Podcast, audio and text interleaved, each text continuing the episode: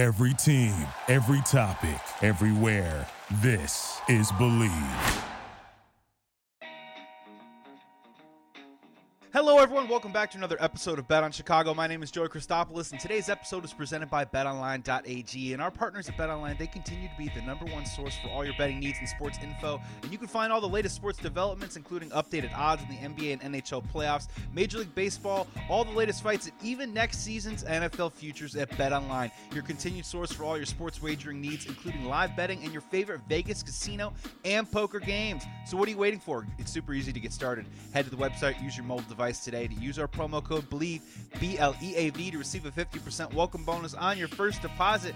That is at Bet Online, where the game starts. Today's episode is also presented by Baseball Lifestyle 101. If you head to their website right now, BL101.com, you will get 10% off if you use the promo code Joey Sports Guys to get your baseball summer sports apparel at BL101.com.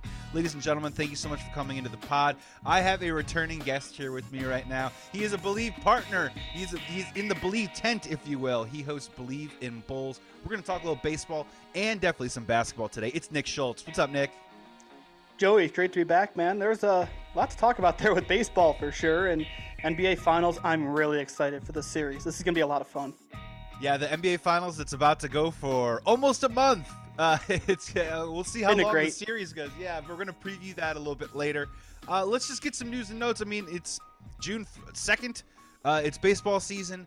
Both teams right now. I mean, honestly, I don't think the Cubs had high expectations, but let's start with the White Sox team that is clearly going in the wrong direction right now. As of this taping, they have not uh, begun their 12 o'clock, or I'm sorry, the 2 o'clock Central Time game against the Toronto Blue Jays with Johnny Cueto on the mound. So right now they're sitting at 23 and 25. We'll see what happens today. But let's just start here. There's a lot of problems. But put your finger on the pulse of what you think the biggest problem is with the White Sox right now. Probably the defense, to be honest with you. I'm a big advocate of what was it? The movie was the final season. You ever seen the final season? Powers Boothe, Sean Astin, about the team in oh. Iowa, the high school baseball team. There's a mm-hmm. line that Powers Boothe's character uses. It's 85% of the game is defense, and I'm a big fan of that. And the defensive mistakes by the White Sox, I mean, I'll be honest with you, I haven't watched as much baseball as I'd like to. Just we've been absolutely crazy with the college football off season has been kind of nuts. So I've watched in and out, but what I have seen, what I followed, yikes. It has not been good. Now, Yasmani Grandal made a really nice play the other night, which was good, but there's still some defensive lapses that I'm not liking a lot. And I think that's the biggest starting point, and also base running. What happened the other night with, what was it? Was it Reese McGuire that was on third base and the sac fly? And he was watching the ball instead of running home, and there shouldn't have been a play at second. I don't know why he went to second, and that was just a total mess. So I think a combination of defense and base running, but man, June 2nd, and they're two games under 500. Not at all how I thought this season to go. Yep, aren't they still the heavy favorites to win the AL Central? Did I they see that still, somewhere? They're still, they're still minus. I believe they're minus, uh, probably 125, and I think the Minnesota Twins are plus 125. Correct. Doesn't that speak to how the division is this year too? The fact that the White Sox are playing, I'll say not great right now. I know White Sox Twitter has been total the world is ending kind of mode, and I can understand it given the expectations around this team but that speaks to the division. I'm not sure how this is all going to shake out. I mean, we're getting past the point where we can quit saying it's early, it's early. It's June now, as crazy as it sounds, it's June already. Things got to start coming together otherwise I don't know what's going to happen. And I don't I can't really pinpoint it to one thing. I mean, could you blame Tony La Russa? I don't know what he's doing with the lineup sometimes, but it's defense. And that could come down to coaching. It could also just come down to mentality there's a lot of factors there, but defense and base running to me are the biggest things. Base running, uh, base running wise, uh, Joe McEwing's had a bad couple of weeks too, as well, right? He's yeah. had a couple of sends that have not worked out, especially the Yasmani Grandal one, which I think was about a week ago. That wasn't great. And look, uh, you know, I'm right there with you. It's funny that at the beginning of the season, I kind of made this comment of like when you have a rotation, that eventually we'll have Lance Lynn, but a rotation of Dylan Cease and Michael Kopech and Lucas Giolito, you're striking out a lot of guys and can probably maybe cover up, maybe put a little too much makeup over the fact that your team's bad defensively. Because once the ball's in play, you know, I'm not saying it's Dallas Keuchel's. It wasn't defense that doomed Dallas Keuchel, but it certainly didn't help him out, right? So if it's a contact-oriented pitcher on the mound, it's going to be a little difficult for them. Um, let me follow it up with you like this. And this is something that I think is I'm not overly serious about it, but I am starting to think about this. I'm just kind of looking at the construction of this roster with the White Sox, defensively specifically, and I'm just starting to ask my questions of how sustainable is it? Where you mentioned Yasmani Grandal, look, I don't know if he's a starting catcher anymore, right? They've been using him a lot in the DH position, so all of a sudden now you're kind of losing that spot a little bit. If Eloy Jimenez comes back, you're going to probably be using him in the DH spot a little bit too as well. He's not so great in left field. Jose Abreu, very solid first baseman in my opinion, but is getting a little bit older. And then you have guys in right field like Andrew Vaughn, who's never really played the position before. I know Yoan Moncada can't stay on the field. He's a pretty solid third baseman. And then, dude, like in my big opinion, I want to get your take on this. Do you think Tim Anderson is a World Series shortstop? And I love Tim Anderson. Defensively, is he a world is he the shortstop on a World Series team? I think he is, and I think it just comes down to the fact that there's a lot of pressure on this team right now with 23 and 25. Tim Anderson is the leader of this team. He's the face of the franchise, and rightfully so. I think he's earned that. I remember thinking a couple years ago, I remember thinking, okay, is he the guy at shortstop? Well, he proved me wrong by, you know, winning the batting title and everything like that. But defensively, is there stuff to work on? Yes. But I still think Tim Anderson is the type of guy you can build around. I think he's great in the clubhouse, just from a leadership standpoint. You need that. But on the field, you just got to cut down on the mental lapses. And again, I think that goes back to coaching in a way, too. Just getting, you've got to get, I don't want to say in the right headspace because I don't want to question if he's in the right headspace or not. But that's kind of the wording that I can think of off top of my head. Is some of these defensive mistakes can be prevented. It's just a matter of I don't know if it's reps. I don't know if it's maybe taking a break and clearing your head. I don't know what, but I, I think Tim Anderson is a World Series shortstop, and the comparisons get made to Javi Baez and everything like that. And I know Javi's not in Chicago anymore, but it was always the big debate: Javi Baez or Tim Anderson. If I had to choose defensively, I'm taking Tim Anderson. He's had some mistakes, but I think he's done more good than bad to say he is a World Series shortstop, especially on this White Sox team, which should be World Series or bust, in my opinion. Offensively, I I think the world of Tim Anderson. I, I think the Oh, sky's sure. the limit. I think he can win like an MVP. I mean, he's hitting 356 when he went on to the to the injured list now, so we'll see when he comes back what type of shape he's in. Yeah, I'm just kind of asking those questions because you just look back and you sort of look at past teams that have won World Series, and you always kind of look at that shortstop position. And keep in mind with that, you know, the Javier Baez conversation, it was Addison Russell at shortstop, right? When they won the World Series in 2016, and you, you then you see him go down with the groin, and I don't know. I just kind of ask myself that question a little bit. You know, does it keep the White Sox out of a possible Carlos Correa situation at the end of the season because Tim Anderson's at shortstop? When let's be honest, he would be an elite second baseman, and you bring someone to play shortstop. I don't know. I just I ask myself that question because the mix isn't great. You know what I mean, Nick? Like outside of Luis Robert at center field, and let's maybe say Moncada at third base, defensively around the diamond for the White Sox, it's a problem, and it makes me sort of think if this season doesn't get turned around, we might see some change on the south side earlier than we might have anticipated. Well, and I think a lot of things are getting amplified just because the expectations were so high this year after last year. And the fact that they're under 500, there are a lot of things that are going to get amplified. And I think TA has made, especially lately, some mistakes on defense that have come back and bit the White Sox. Now, again, he's on the injured list. We don't, I don't know how he's going to come back from this. I don't know the severity of it or anything. Tony didn't exactly sound reassuring about mm-hmm. that when he said he's definitely going on the IL. But I think that's just part of where the White Sox are at right now. You've got to look at the expectations and you have to look at, okay, the expectations were here. They're clearly not meeting expectations so far. Where is the problem? And there are a lot of little problems, but as we know, a lot of little problems can spiral into one big problem.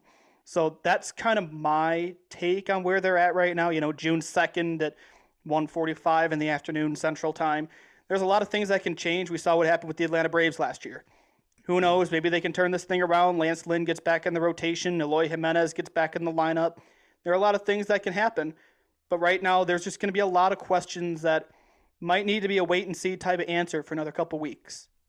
and it's gets really difficult and it's probably a huge reason why the White Sox are under 500 is if you're not scoring runs and they aren't because they're averaging 3.6 a game which I think is 27th in Major League Baseball right now right now a year after scoring I think 4.6 4.7 which had them I don't know the number I- easily in the top 5 if you're not playing great defense, all of a sudden now everything kind of gets exacerbated, right? Like it's it gets Mhm. highlighted. It gets you know, and I'm just kind of curious what your take is on this offense moving forward because it, it- that th- this this part of it has surprised me the most. I mean, we can talk a lot about injuries, but on a day to day basis, and you mentioned the lineups a little bit, the White Sox lineup just feels short, right? Like Mhm. I mean, they got a one through five, and then six through nine is just is just brutal right now. It really has surprised me how they've really really struggled to score runs. Well, let's look at it when healthy. When healthy, this lineup to me should not be scoring three runs a game. I mean, let, us think of the names: Jimenez, Robert. I'm a big Gavin Sheets fan. I think I still think Grandal is the great god of walks now. He's a good hitter. Moncada, Anderson, Abreu. This lineup is loaded. Now I know Jimenez is out, Anderson's out now, but I think you still got some pieces. Andrew Vaughn. I think Reese McGuire is still a very good piece in this lineup. Josh Harrison, I mean, I think he's a good contact guy when you need him, but you got to he's got to get on base. And there's it goes back to the health, but you can't just blame injuries because everybody deals with injuries. You cannot just blame injuries for the fact, oh, the White Sox are they're struggling. They're averaging three and a half runs a game, and you have to say it as okay when healthy. This lineup can do great things. You've got to maximize that potential. It's a matter of getting that potential out of them, and I'm not sure how they can do that. Yeah, and it's unfortunately it, it reminds me a little bit of we're gonna move over to the Cubs in a second. It just reminds me a little bit of what happened to the Cubs at times where we the Cubs fans really want to blame the Cubby core of not being able to deliver and produce, but all the supplemental pieces around them, the Cubs either didn't bring them in, you know what I mean? The Daniel Descalsos of the world just didn't work out. And that's kind of what's happening to the White Sox right now, right? Where they've had injuries to some of their core guys and the supplemental players who were supposed to kind of come in and prop up that lineup a little bit the, the AJ Pollocks who did hit a home run yesterday. I still think he's a veteran. If he's healthy, I still think he's going to AJ Pollock's a 300 hitter. Whether it, whatever whatever he's doing this year, a 300 hitter is in there somewhere. Right, it's change of exactly. scenery, but it, it goes back to getting that potential out. Right, but the Josh Harrison thing completely hasn't worked out, right? I mean, No. and that was something we talked a lot about. Is it second base? Is it right field for the White Sox all off season long? Second base is a huge problem for them. So let's wrap up our White Sox conversation on this note. Uh, as it stands right now, with the White Sox being 23 and 25, five games behind the Minnesota Twins, who is more important to this White Sox team right now? The return of Lance Lynn or the return of Eloy Jimenez? That's a good question. I think you can make a case for both because Lynn was so important last year. I mean, he was in the Cy Young conversation last year. I think having him in the rotation is going to be a huge boost, but the rotation, like you said, has already been strong. Getting Jimenez back, the offense is going to be great, but I go back to it. What do we think about his defense? To me, I'm not sold on his defense. I mean, that's just where I'm at. I don't want to compare him to Kyle Schwarber necessarily because I think that's an apples and oranges type of comparison. Like people say, oh, Eloy Jimenez is Kyle Schwarber all over again. Well, maybe not really. I mean, Kyle Schwarber was a converted catcher for crying out loud. Eloy Jimenez is he's a good hitter. He's just got to work on the defensive part of it. So there, I think if I had to choose from that standpoint, I think Lynn makes the bigger impact just because we know what he can do on the mound. With Jimenez, you know what you get at the plate. What are you getting on defense? So I got. I'm gonna have to pick Lance Lynn just if I'm picking between the two. I still think both of them are gonna be really big boosts as they try and break out of this little funk they're in. Yeah, I'd love to counter and debate with you, but I think you're probably right. The reason why I brought up those two guys is both of those guys can bring an element of swagger back to the unit that I think desperately is needed, right? And I think maybe Lance Lynn, I'm not saying the pitching staff, the starting rotation has been awful this year. I mean, uh, the Kopech start aside yesterday, he's been super solid. Cease's had some great performances, and Giolito, you know, whether even if Giolito Giolito doesn't have his best stuff, he still kind of guts it out. But Lance Lynn just kind of brings that swagger back a little bit. And if this team is going to struggle to score runs, especially while they wait for some guys to come back and getting healthy, I think a guy like Lance Lynn coming into that rotation perhaps can kind of help turn that wheel and get some really strong starting pitching going and maybe we can win some 3 to 1 games, right? Instead of losing 4 to 3 Right. all the time. I'm with you on Eloy too because we do need some power. We do need a little bit more swag in that lineup. But again, I think we're just waiting on hopefully, you know, keeping our head above water, right? And waiting for Tim Anderson to come back offensively. It's probably where I land on that. Exactly. I know we want to move on to other stuff, but I think Lynn brings more of a toughness than a swagger. I think he brings that toughness, that mentality of I'm going to strike the what's the line from Boulder? I'm going to strike this MFer out, Like that's kind of his mentality he brings. Eloy is just he's the big kid in the clubhouse. I got to I actually got to get uh, I got to get credentialed for a game when I interned at NBC Sports Chicago my senior year of college, and I walked around the clubhouse, and Eloy's just a big kid. He walks around, he's cracking jokes, he's throwing throwing a little soft was it like a little soft baseball or something around the clubhouse and picking on the guys. Like Lance Lynn, to me, he brings that. Uh, we hear it with Zach LaVine when we start transitioning to basketball. The dog mentality of I'm going to strike him out. I'm not going to hold back. If we suck, I'm going to say we suck. We're we're better than this. Blah blah blah blah blah. And also, I'm going to prove it on the mound to you too. So there's different mentalities that they bring. But you're you're hitting on such a, an important thing of those two dynamics because I think that's something this White Sox team is lacking. Like it's lacking good balance. T- it's lacking a toughness, right? Where when things get down a little bit, how do you come back and win a game like today against the Blue Jays? We'll see what happens, but they really need to win that game before they play the Rays and the Dodgers, right? That's a toughness aspect. And I just, from a fan's perspective, watching the games, it does not look like this team is having very much fun. There is no fun to this season whatsoever. Usually, that magic dust that you sprinkle on World Series teams, you kind of feel it, that mojo a little bit. There is none of that on this White Sox team right now, and maybe maybe Eloy can bring that aspect back if he can come back in a couple of weeks. Uh, let's hit the let's hit the Chicago Cubs real quick. Get on the train, go north. Let's go to Addison. Um, I feel like it's almost like for Cubs uh, for Cubs people, I just want to like walk into a room and it's almost like a concerned parent with like a kid and just be like, "How you doing, buddy? Is everything okay? are we doing all right? How are you digesting the Chicago Cubs season so far?" Well, if you're the compare, if you're the concerned parent walking in asking how everybody's doing, I am Ross from Friends, going, "I'm fine, I'm fine." fine. Yeah, like I don't know why it's coming out so loud and squeaky, but I'm fine. Look, I had low expectations for this team this year. Was not expecting much of anything. Now, however, I am driving the Seiya Suzuki fan bus. By the way, I am a I'm a big fan. Um, I want to order a jersey, and I think his acquisition was good because you have a piece you can build around. I think that was big for Cubs fans after trading, you know, Rizzo, Bryant, Baez. I'm also big on Marcus Stroman.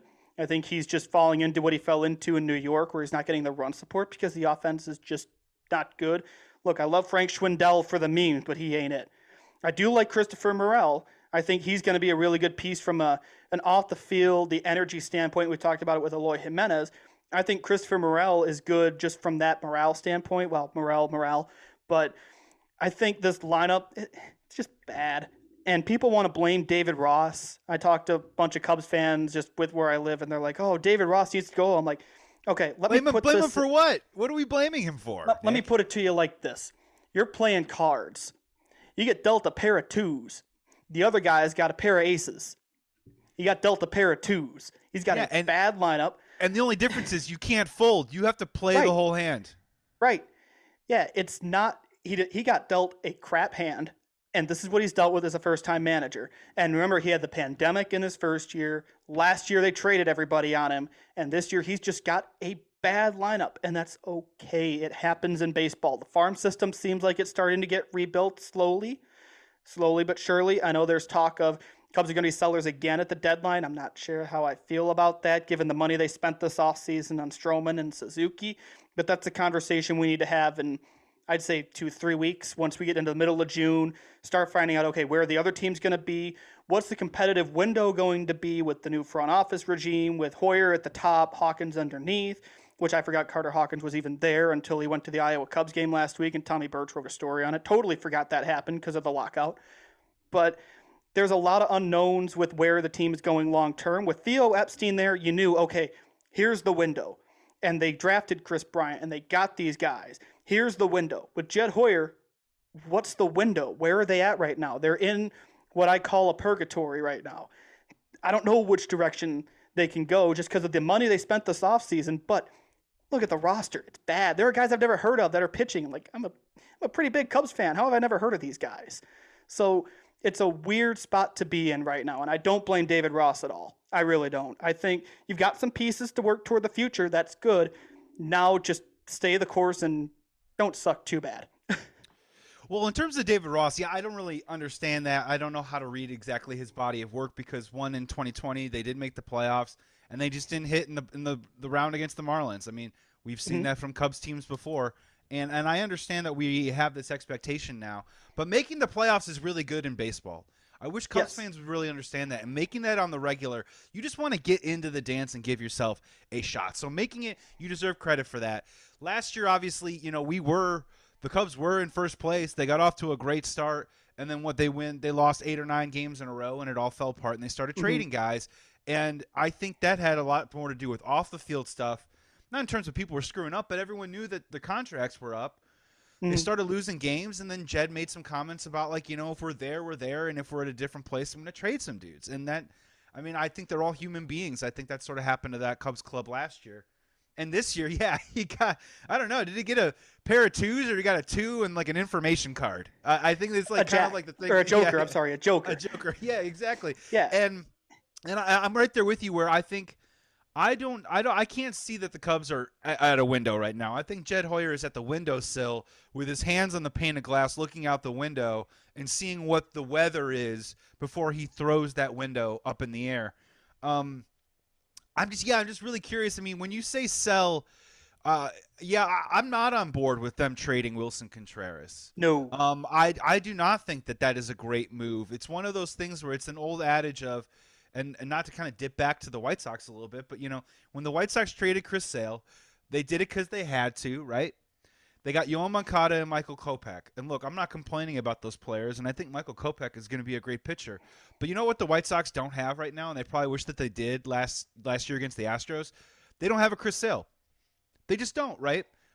I mean, Chris Sale pitching game one against the Astros, they probably wish that they had that, and they don't have that now. So, with the Willson Contreras conversation to me, and I want you to weigh in on whether they should extend him or not, is that if you trade away a Willson Contreras, a two time All Star catcher, a guy who can go behind the plate, World in a Series league champion. where in a league where there just aren't a lot of all-star catchers and a guy that can play behind the plate well defensively and hit the ball too as well, you are always going to be looking for the next Willson Contreras.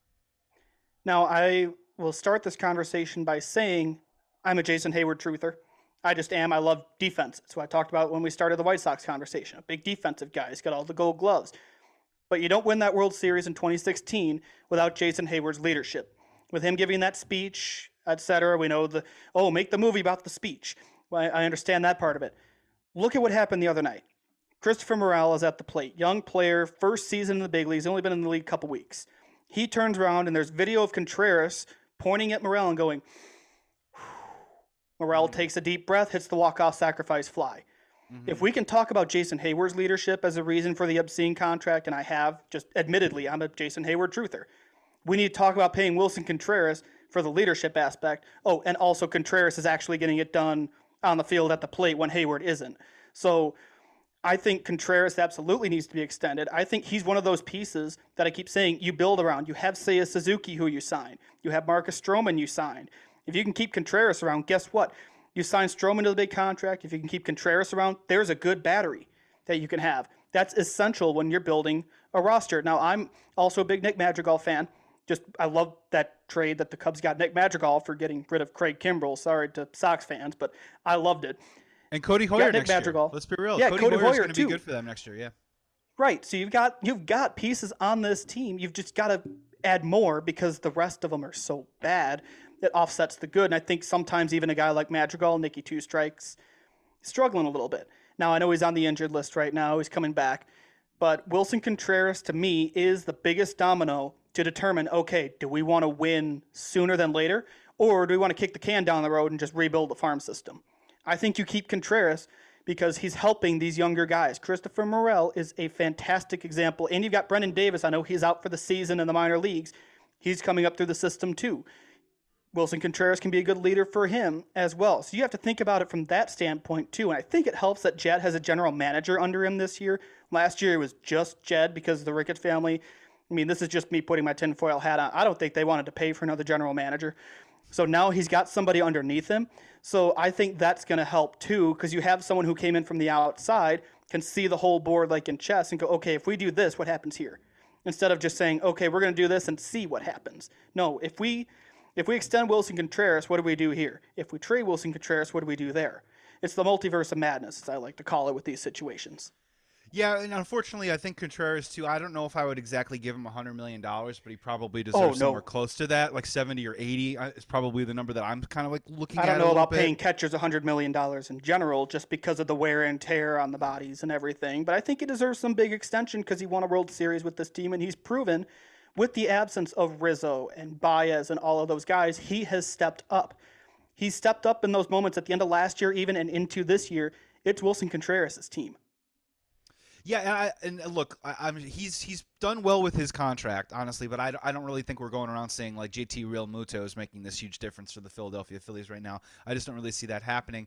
And so my final question on the Cubs, and you alluded to it a little bit, so this might be uh, I might be leading you right into your answer here, but I am starting to see some interesting developments there where I think you know when you guys like you mentioned a guy like Nick Madrigal, you mentioned you know, we can mention a Nico Hoerner, We can mention a Chris Morel. I think Ian Happ's played pretty solid this year. You got Suzuki, you got Contreras.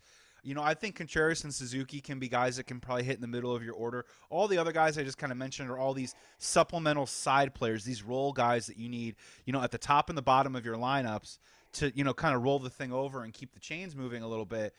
And I'm seeing some developments from the pitching side too, as well. I mean, Justin Steele's been up and down all year, but he's young, man. You know, he's got to get his head beat in for a little bit. You know, look at Lucas Giolito's 5.63 ERA the first year. Worst pitcher in baseball. Yeah, yeah. The, the commercial, commercial, says three times a game. commercial. Um, and you know, I, I really enjoy what I've been seeing from Keegan Thompson, and they got some bullpen pieces like Effross and Ethan Roberts. We'll see, and then this if this Caleb Killian comes up, who they got in the Kris Bryant trade all of a sudden you got this homegrown pitching and you maybe are looking at an opportunity to maybe contend sooner than maybe Cubs fans were thinking that the, the Cubs ownership was going to wait for. So my question for you is are the Cubs going to spend money if all these kids continue to ascend a little bit? Because I'm not buying this whole let's wait on the kids. You mentioned Brennan Davis. We all know about Ed Howard. And all the other guys from the Yu Darvish trade are 19 and 20 years old. So guess what? That's 2026, Cubs fans. Like, we got to do something now in the near future to win and be competitive. Do you think the Cubs will spend money next year? I sure hope so. I'm just tired of them sitting on their hands when the Ricketts family is out here crying poor and the Marquee Network and what's wrong with Marquee Network? It's going to bring out a lot of money for us. How about that Fair. sports book? Exactly. Yeah, like I mean, they spent money on Marcus Stroman. They spent money on Seiya Suzuki. They're proving they're willing to do it now. I don't know what changed after you let Rizzo and Bryant and Baez walk, but I think they should. I think the biggest need, and again, I say it again, I love the memes with Frank Schwindel. You need a first baseman. If you can get a first baseman, go get a first baseman. I don't have a name for you right now. It's June 2nd. I haven't thought about the future yet. I haven't thought about the trade deadline yet because it's still what two months away now because they keep they keep moving it. It was on my birthday, and now it's not on my birthday anymore. So I lose track of where it was. So you're about two months away from the trade deadline, give or take. You've got a lot of there's a lot to figure out yet, but I think you need a first baseman. Patrick Wisdom, I'm not sure is the long term answer. I think he's good for now. He's kind of a fan favorite, not the long term answer right now at third base. I think you've got a good double play combination of Madrigal and Hoerner. It reminds me very much of like Theriot and Fontenot on steroids. There are two names mm-hmm. from the past for you.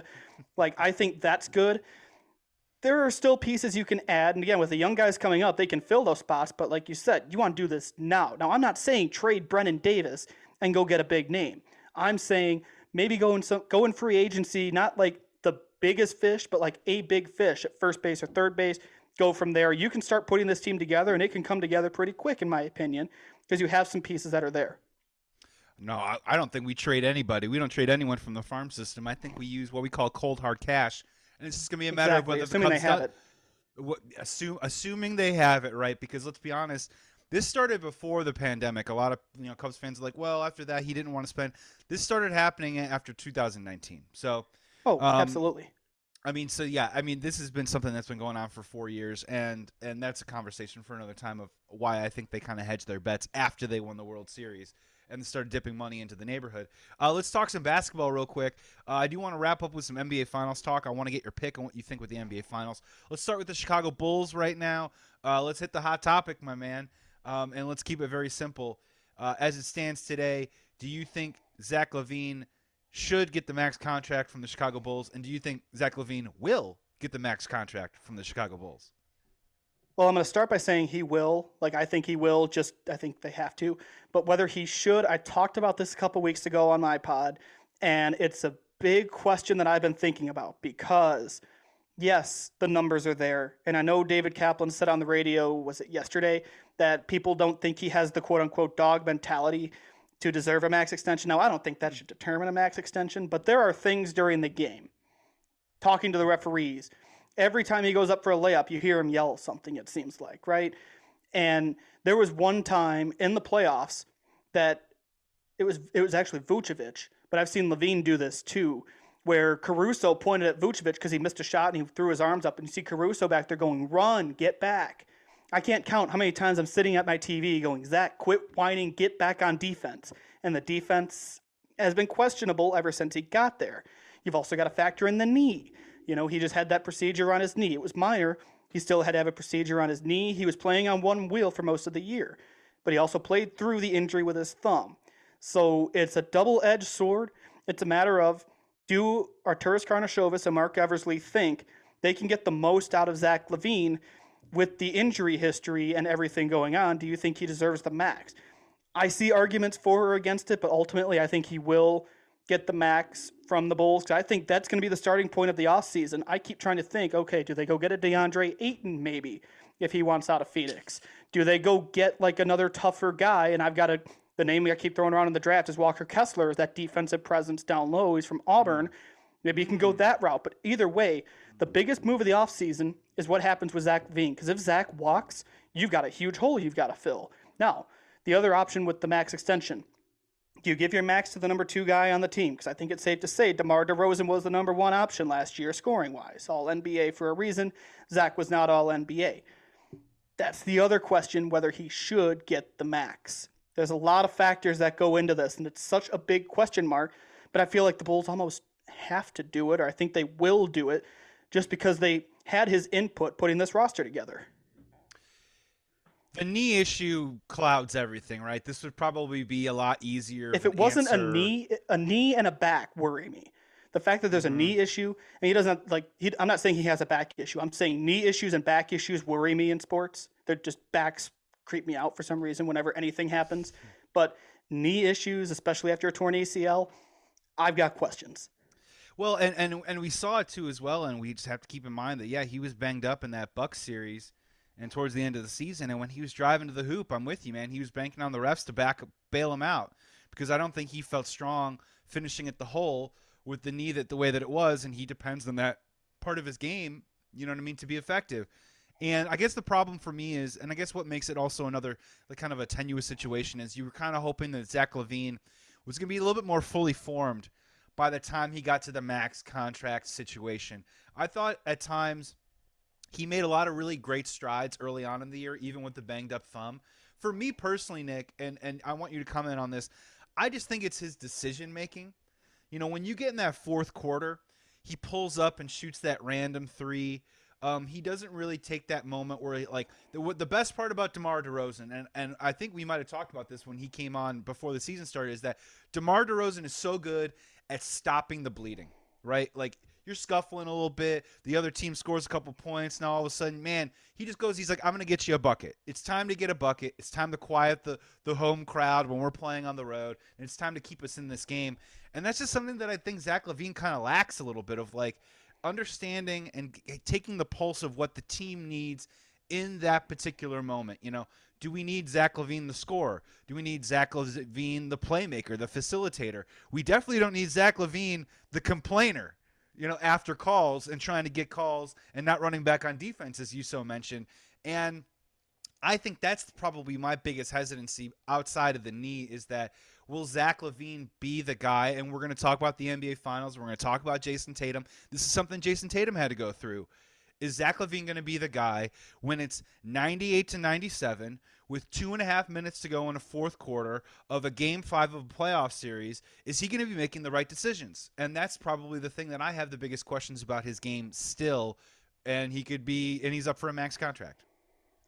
It goes back to my point. In the fourth quarter, if I had to give you a choice, you're giving the ball to DeMar DeRozan, you're giving the ball to Zach LaVine with two minutes left in the game, and you're down one point. It should be Zach, though. You know what should I'm saying? Be, I agree with it? you. It's Demar, but Zach, in my opinion, has more athleticism. Can be the playmaker. Can draw the defense. Can kick out for threes. Can shoot the jumper. Can shoot the three. Can drive the ball to the hole. But it's not him. It's DeMar Right. DeRozan. Right. And that's where the question is do you want to pay this guy a lot of money? It's 200 some million dollars. Do you want to pay him that much money if he's your number two option in the fourth quarter? Now, Jayson Tatum proved it. The other thing you have to ask from a front office standpoint do you want a guy to have to prove it on a max or do you want to prove it to get the max? That's a we're talking a lot of money here, a lot of cap space. That's the biggest question. And I forgot one other point about whether he will get the max. He's rep by Clutch Sports now and Rich Paul. All these rumors you hear, oh hey, let's talk about Zach LaVine to the Blazers and the Lakers. Get that leverage going. That's the other factor that's into this as well. So the way I'm talking about it, you'd think I was trying to talk myself out of getting in the max. But there are reasons for it because he puts up the numbers. He's good on offense. He's got to work on defense. And we go back to the decision making that you talked about. That's all got to come together too. And I think he should get an extension from the Bulls. I think he absolutely should. Whether it's the max, I'm just not sure, given the fact that Jayson Tatum proved it. Like we keep talking about Jayson Tatum and the Celtics, we know that he's turned into the conference finals MVP, putting up the big numbers. He's a big piece to watch in these finals. Do you want Zach to have to prove it on a max? That's just a big gamble the front office. If they want to take it, if they think they can take it and get away with it, I'm all for it. Yeah, I'm not going to be upset, but I think we're both illustrating the same thing: is that Zach is still an unfinished product, and we're about to sign him up for 40 plus million dollars a year. Um, This is not a sure thing that it was a few months ago. Casey Johnson has said this Great. too. This seemed like a sure thing a year ago. I don't Mm-hmm. think it's a sure thing right now just because we saw what DeMar DeRozan can do as your number one option in this lineup. Now, DeMar's got a lot more experience under his belt. Zach's still a young player. But that's just, it's what have you done for me lately? That's the way it is. Let's play a quick lightning round game because, in my opinion, I think the least likely scenario is the Chicago Bulls just let Zach LaVine walk out the door, which I know a lot I don't of think people they'll just let him walk. and, and blog people are trying to write about that, and it's like, look, I hate to break it to you guys.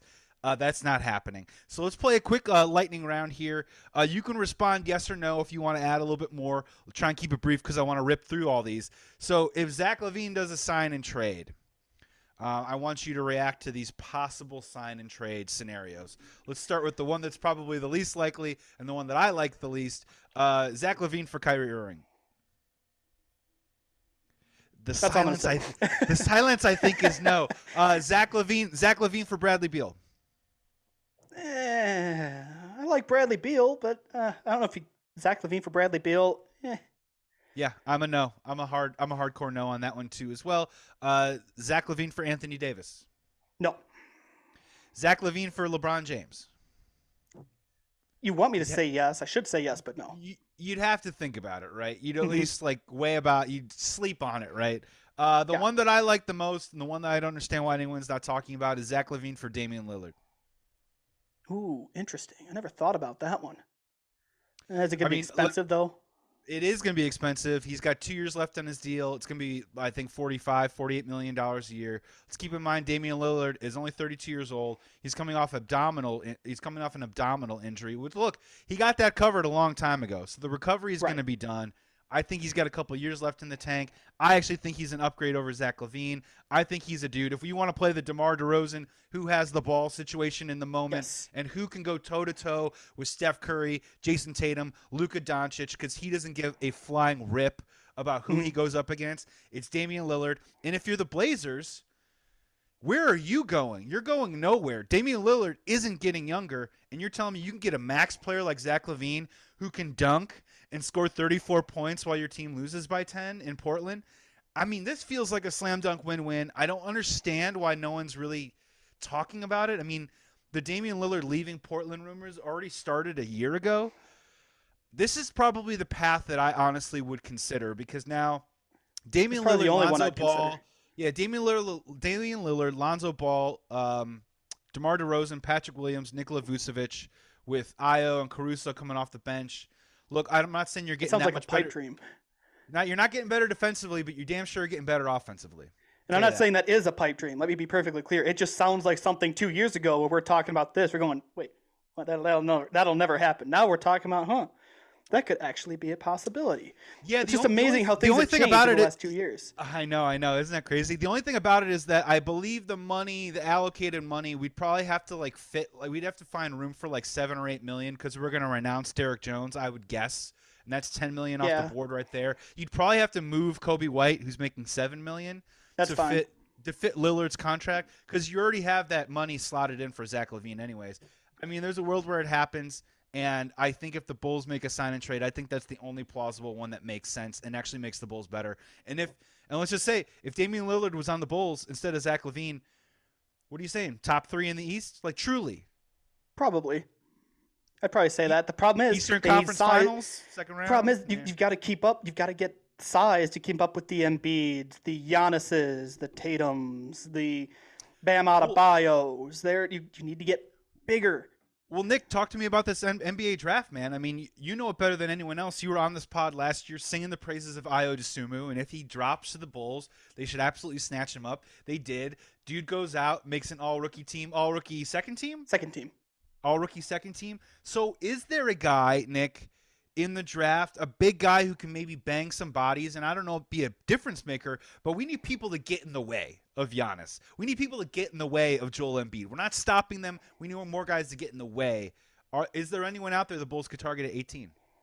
Well, let me say with the Ayo Dosunmu call, a blind squirrel finds an acorn now and again. I'm just Oh, going to say I got stop lucky it. on there. No. but, but You had your it eyes again- fixed. if I if I can do it again this year, I I've I have been locked in on Walker Kessler from Auburn. There were Okay. two guys that had triple doubles with points, rebounds, and blocks this year. It was Walker Kessler and Walker Kessler. Guy was a National Defensive Player of the Year for a reason. I think he blocked like six shots a game for Auburn. It was insane, and the, the hmm. way he blocked him, he'd be at the free throw line. The guy'd be at the at the at the block down low, and he'd come over and just swat it away. It was awesome to watch. So he'd be my guy because yes, he's seven feet. Maybe I don't know if we want to throw Vucevic at the four. I'm not saying he's a starting caliber. What I'm saying is you can start Vucevic at the five. Then you can bring Walker Kessler off the bench. Boom, there's your defensive lineup because you'll have Caruso, you'll have Dosunmu on that defensive lineup. And I think if you can platoon even Ball and Caruso out there, you could feasibly have Ball, Caruso, D- Dosunmu, Williams, and Kessler on the court. That is a fantastic defensive lineup, in my opinion. He's my top guy. But if you want a guy who can pair with Vucevic, EJ Liddell from Ohio State is really interesting. He's my breakdown on this week's show. Talked a lot about what he brings. All Big Ten defensive team, averaged like three blocks a game. He's tough defender. Played for Chris Holtmann at Ohio State. What do you want? He's really good. He's not as high in the draft as Malachi Branham, who was a freshman this year, but they're very different players. EJ Liddell is 6'7. He plays bigger than he is, and I think he can be very versatile defensively. Tari Eason is another name from LSU. He's one that I think he'd be good. He'd be a good fit. All three of these guys would be good fits. But to me, I'd take either EJ Liddell or Walker Kessler at 18 just because they need size and defense. I think one of those two guys, I mean, you can't get both of them. So it's going to be one of those two can fit in well in different ways. And I think Liddell can pair with Vucevic. If you want to rim protectors, you can kick Vucevic outside. Oh, by the way, EJ Liddell shot 37% from three point territory this year. He can also shoot. There's a lot. I think Liddell might even be the more versatile between him and Kessler. But if you want defense and you want a toughness down low and a rim protector, it's Walker Kessler, absolutely. And you can check that out in the next episode of Bleav in Bulls with Nick Schultz at bleav.com for all that great draft breakdown. So, my follow up to that would be you named all these guys. Are all these guys, in your opinion, through the mock drafts right now, are, are do you feel confident that all these guys are going to be available for the Chicago Bulls to select at 18? And on top of that, too, as well, are is there a is there a sharpshooter in that mix too as well that maybe sway the Bulls to perhaps go that direction because I think what we're talking about this offseason is we got to make the Zach LaVine decision clearly. But then on top of that is we need we need more size, we need more interior toughness, uh, we need more rim protection. I mean, Vucevic is a good rebounder, uh, but the question is uh, he allows the ball to get in the air maybe a little bit too easily, right? So it's either going Right. in or it's going out. And then I think the other problem too, as well, is you know when we have DeMar DeRozan working at the elbows here with these jump shots, he really has no one to kick it to to bang down a three. I think Vucevic shoots better from three point range next year. Mm-hmm. If Lonzo Ball stays healthy, that helps out in that category. But we do need the I'm sorry, I'm going to use a Miami Heat thing, but we need a Duncan Robinson, Max Strus, Tyler Herro collection of guys that we can kick to and hit some threes. Is there anyone in this draft that maybe will tempt the Bulls at 18? See, I haven't really looked into the recent mock drafts with the, the withdrawal deadline for college eligibility was yesterday at midnight Eastern. So there were some guys that withdrew that I didn't expect. There were some guys that stayed in. I didn't expect. Maybe Trevor Keels from Duke could be an option. Good shooter. I mean, he played at Duke. There are three, four, five guys from Duke that could be first round picks this year. That's how talented that roster was. Now, you're not going to get Paolo Banchero. It's not going to happen. He's going to be a top three pick. You're probably not going to get Mark Williams, who was ACC Defensive Player of the Year. He's probably going in the lottery. Mm-hmm. Maybe AJ Griffin could be down there. I think one of those two guys from Duke, but Trevor Keels is a really intriguing prospect because he's young. He's very young, but he's shown he can shoot, he can pass. He was Duke's leading assists he, he led the team in assists. I think he led in three point percentage. I'm not sure on that one, but he shot well. So maybe he could be an option, but it it does go back to the Zach LaVine conversation. But the big ripple with that, free agency starts after the draft. So right now, as I sit here right now, I think Zach LaVine is coming back to the Bulls. I think you've got to go for size, and that's why the fact that EJ Liddell can shoot and play defense maybe he's the better pick at 18 than Walker Kessler. But I do believe all three guys I mentioned, Tari Eason, EJ Liddell, Walker Kessler, they are all going to be available at that point.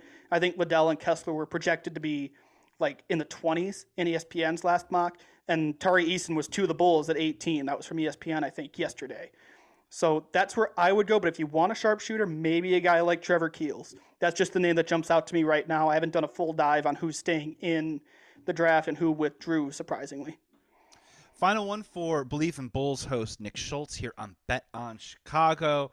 Uh, the NBA Finals, they start tonight. By the time this episode is out, the ball will be up in the air for the NBA Finals. Celtics, Warriors.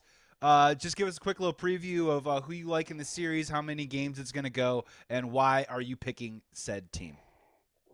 Well, I think you've got some really good matchups. I think you've got Jayson Tatum and Draymond Green. You've also got Marcus Smart and Steph Curry. Those are going to be the two I'm watching really close. I'm taking the Warriors in six, to be honest with you. That's what I said on my show this week.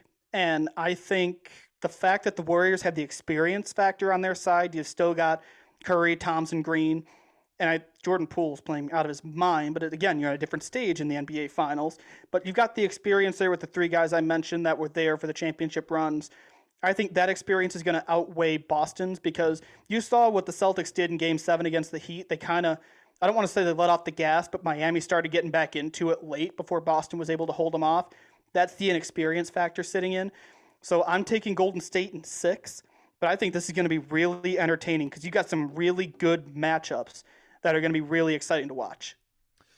I oh, I got the Warriors in seven. I think it's the Warriors series to lose, in my personal opinion. Um, the Celtics, they are a roller coaster ride if I've ever seen it. So betting on them is a really hard proposition just to begin with. They're great defensively, Boston is, but I just think that the Warriors obviously you've got Draymond Green who's just incredibly smart with the ball in his hands distributing the basketball. I think their ball movement is going to really kind of help them out a little bit, swinging the ball around, maybe tire some of these Boston Celtics defenders out who think that they're going to lock down this Warriors team.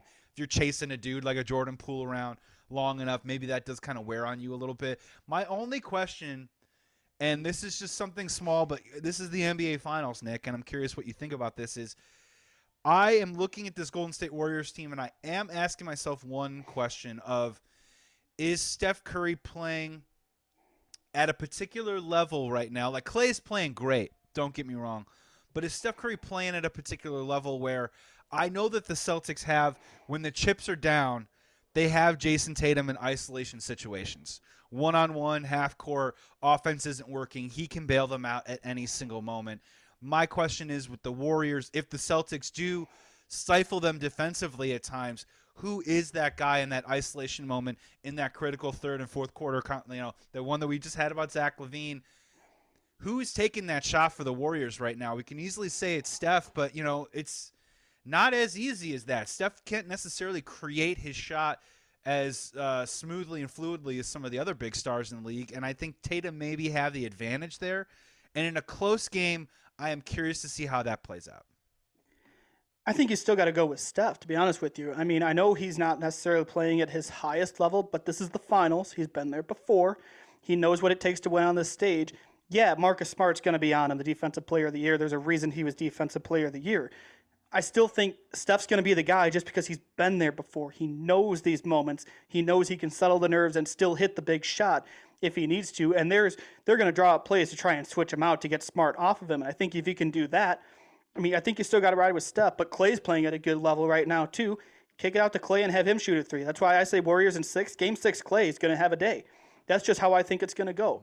So I, I think you got to ride or die with Steph just because you know what he can do. It's in there. He can break out of it. This is the perfect stage for him to break out of it because he's been here before. He's won it before. I think there's a lot going in his favor to get back to the level of play that he's used to. Nick, just be honest with me. You want to see Otto Porter get a ring, right? That's just what this is. Is that what you're doing? You just I was to gonna try and say it with, I was gonna try and say it with a straight face. I can't do it. I was gonna try. I really did. I'm sitting here. I'm like, don't do it. Don't smile. I cracked a smile. I can't say it with a straight face. NBA champion Otto Porter. He's the future of the Bulls, Nick. We're Somewhere, Gar Forman is smiling. oh man, that's gonna do it on today's episode of Bet on Chicago. Um, Nick, man, so great to see you. We're gonna bring you back again in the summer. We're a thousand percent gonna bring you back before the NBA draft, and we're gonna talk about that and any other Bulls news and notes that pop up. Uh, would love to have you, man. You gotta check out Bleav in Bulls on the Bleav.com network. Uh, great podcast, great insight that you just heard from Nick here. Hey man, toss out your socials real quick so the audience can check out all of your great ton- content. And uh, great to see you, man. And thanks for coming back on. Dude, Joey, thanks for having me. This it's been way too long. This was a blast. Uh, I'm on Twitter at Nick Schultz underscore seven. Uh, that's where I do all my podcast promotion, and I do a lot of college football and basketball coverage with on three. It's college recruiting site, but we do a lot of college football and basketball news. That's how I know so much about the draft because I've watched a lot of college basketball this year. So we're going to be full go on draft coverage later this month. It's going to be a blast. But Nick Schultz underscore seven is where you can send the I love the podcast. I hate the podcast. You're an idiot. Whatever you want to send, send it there. I read all replies. I promise. Thanks so much for coming back on, my friend. Today's episode of Bet on Chicago with Joey Christopoulos was presented by BetOnline.ag. You get a 50% welcome bonus on your first deposit when you use promo code BLEAV, B L E A V, and also your baseball summer apparel. I've got you covered. Head to Baseball Lifestyle 101's website, BL101.com.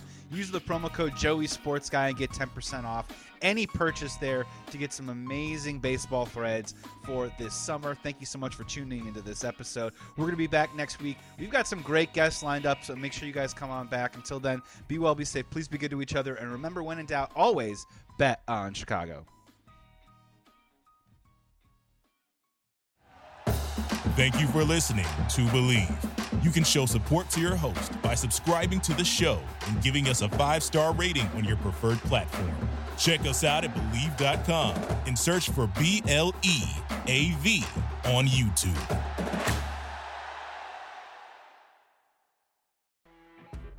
You know when you're listening to a true crime story that has an unbelievable plot twist that makes you stop in your tracks? That's what our podcast, People Are the Worst, brings you with each episode. I'm Rachel. And I'm Rebecca. We're identical twins who love true crime cases that make you say, didn't see that coming, and we hate the people responsible for them. Listen to People Are the Worst now on Apple, Spotify, or wherever you get your podcasts.